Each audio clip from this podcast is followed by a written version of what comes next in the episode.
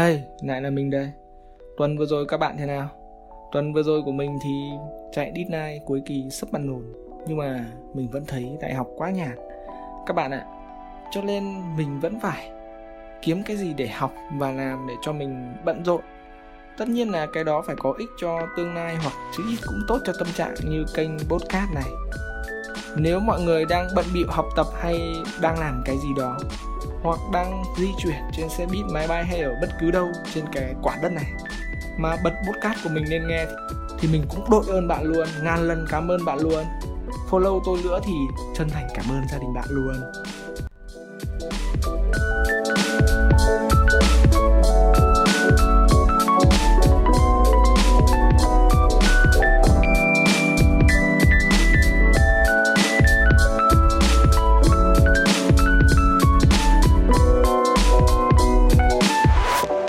Còn nếu bạn cũng đang rảnh chó như tôi thì bạn có thể qua kênh YouTube.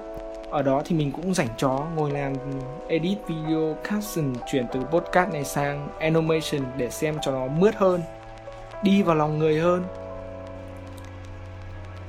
Thế nên là tôi để link ở dưới phần mô tả nha. Ai mà hứng thú thì ấn vô, nhớ follow nha. Ok. Mới cả xin lỗi các bạn là tôi đéo nghiêm túc được đâu, nên là đôi khi tôi làm các bạn tụt hứng hoặc là câu từ của tôi có hơi bậy bậy. Ok, tôi đang nói về vấn đề học đại học quá nhàn đúng không? Nhàn một cái gì đó mà mình thấy rất sợ. Nói về cái này thì phải kể đến lúc mới bắt đầu lên đại học. Đờ mờ, đù má, chưa bao giờ thấy cái cảnh này. Từ bé cho đến lớn, lúc nào lịch học cũng full. Tuy là mình không có học nhưng mà cứ đi về hết bố nó ngày, thì cũng cảm thấy là mình là người bận rộn, có ích.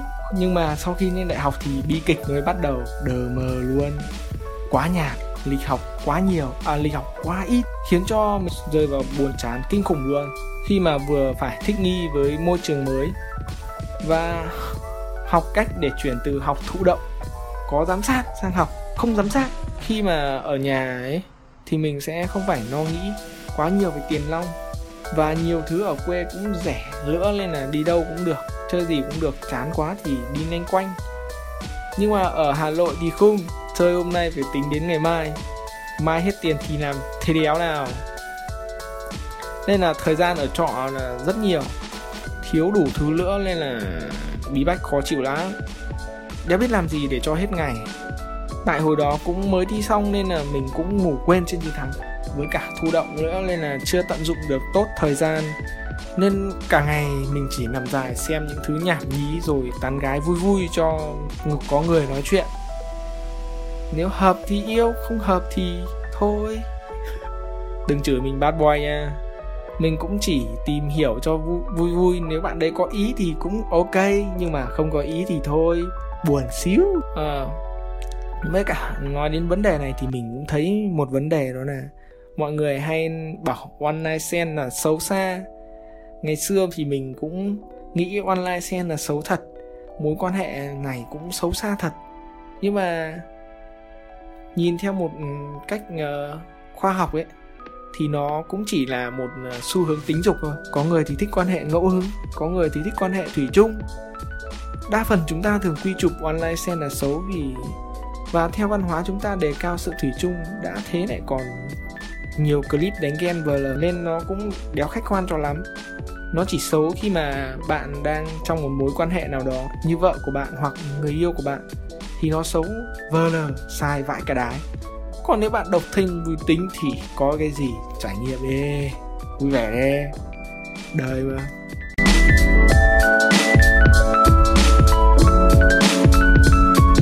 Ok, khi mà bắt đầu đại học ấy, các bạn có thấy ai cũng năng động không?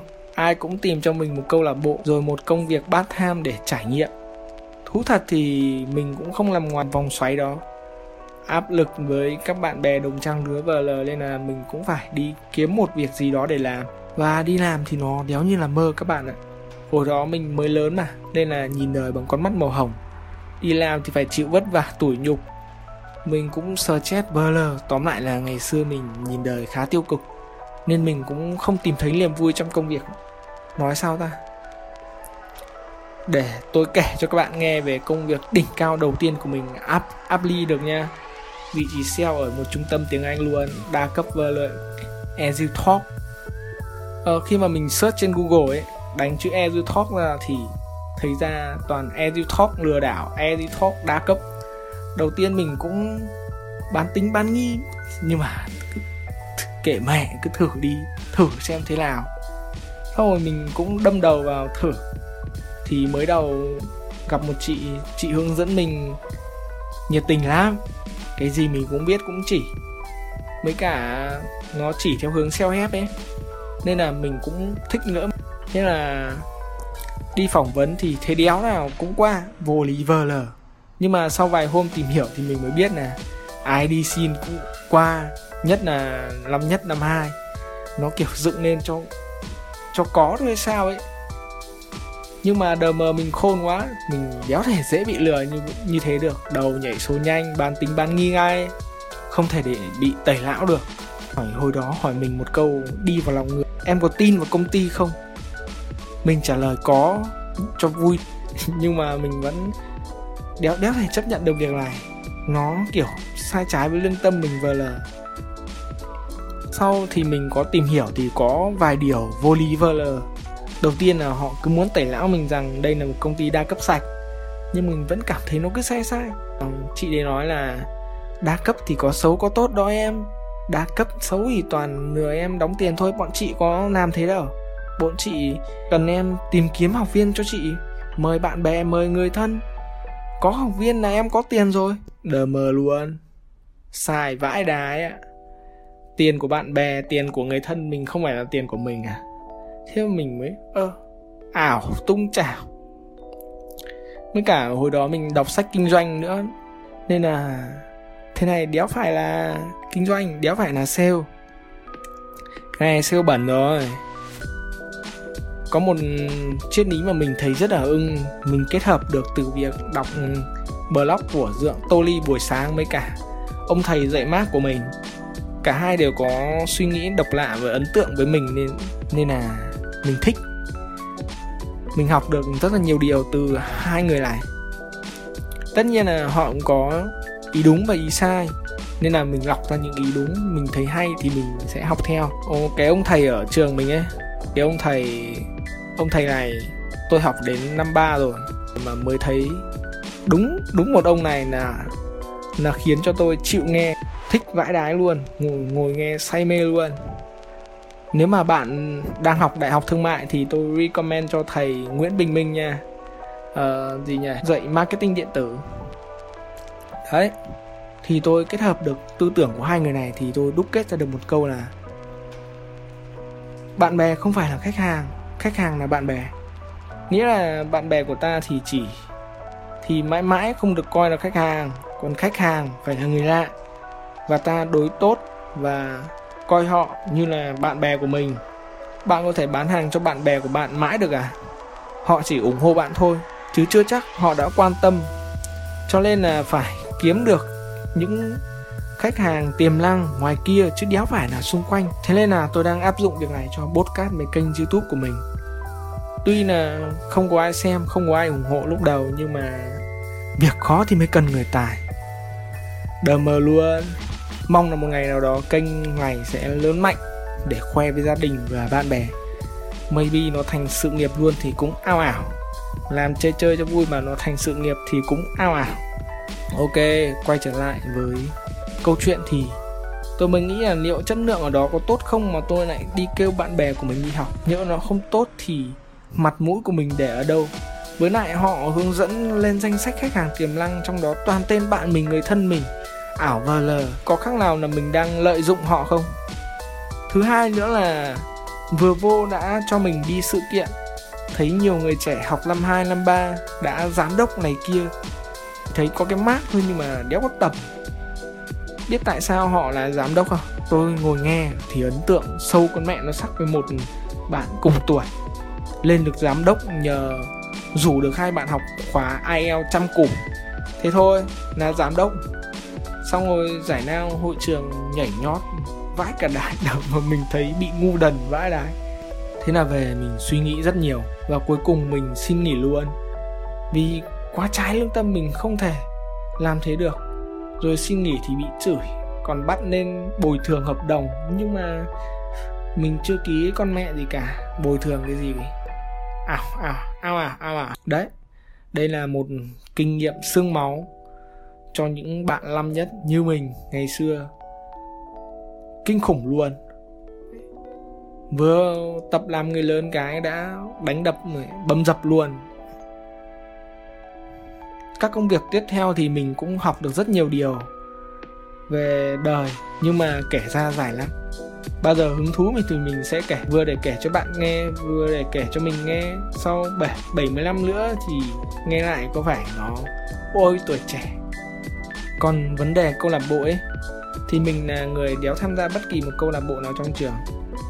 Rất nhiều sinh viên năm nhất là cứ vào trường bắt đầu đi học là bắt đầu đổ xô đi tìm câu lạc bộ. Nhưng mình đéo.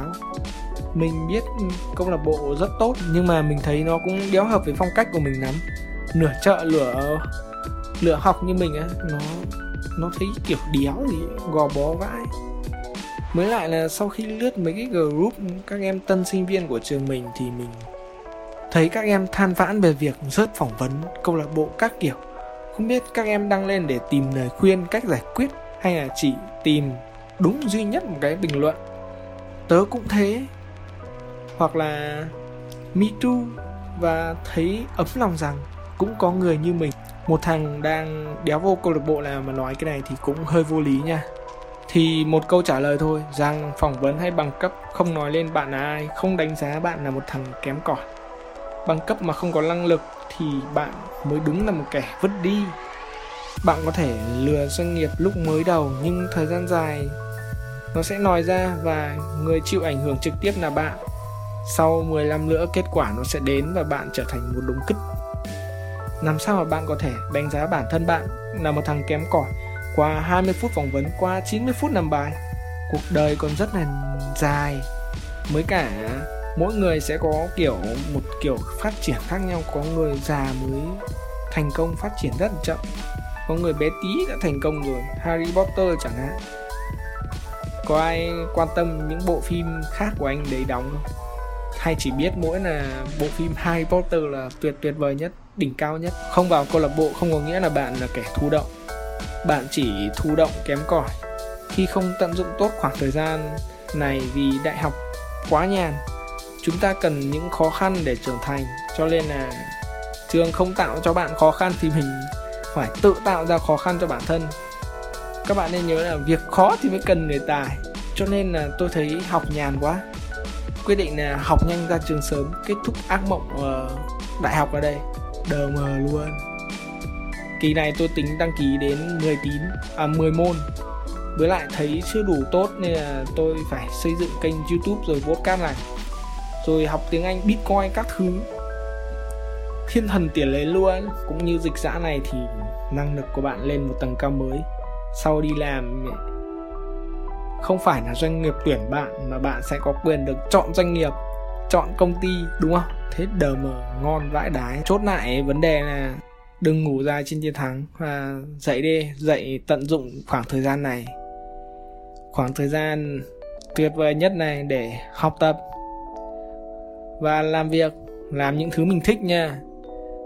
Kệ bố mẹ thôi, họ không phải là mình, họ không thể hiểu được những vấn đề cuộc sống của mình.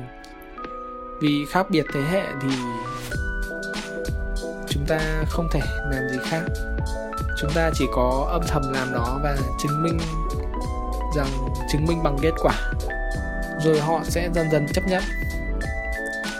Chứ nói mồm không thì họ cũng đeo tin đâu. Bố mẹ nào cũng muốn tốt cho con thôi.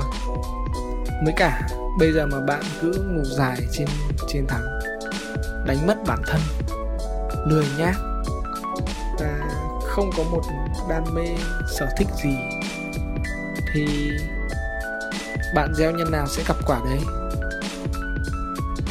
Quả báo thì thường đến muộn, có thể 10 năm, 20 năm, hoặc vô đời con đời cháu của bạn. Phật dạy thế mà. Những tư tưởng trong đạo Phật hoặc bất kỳ một tôn giáo nào đều đúng. Ngẫm đời thì thấy đúng. Rồi, ok. Chúc mày ở tương lai giỏi. An ạ, mỏi mỏ quá rồi. Thôi, tạm biệt các bạn nha. Chân thành cảm ơn đã lắng nghe.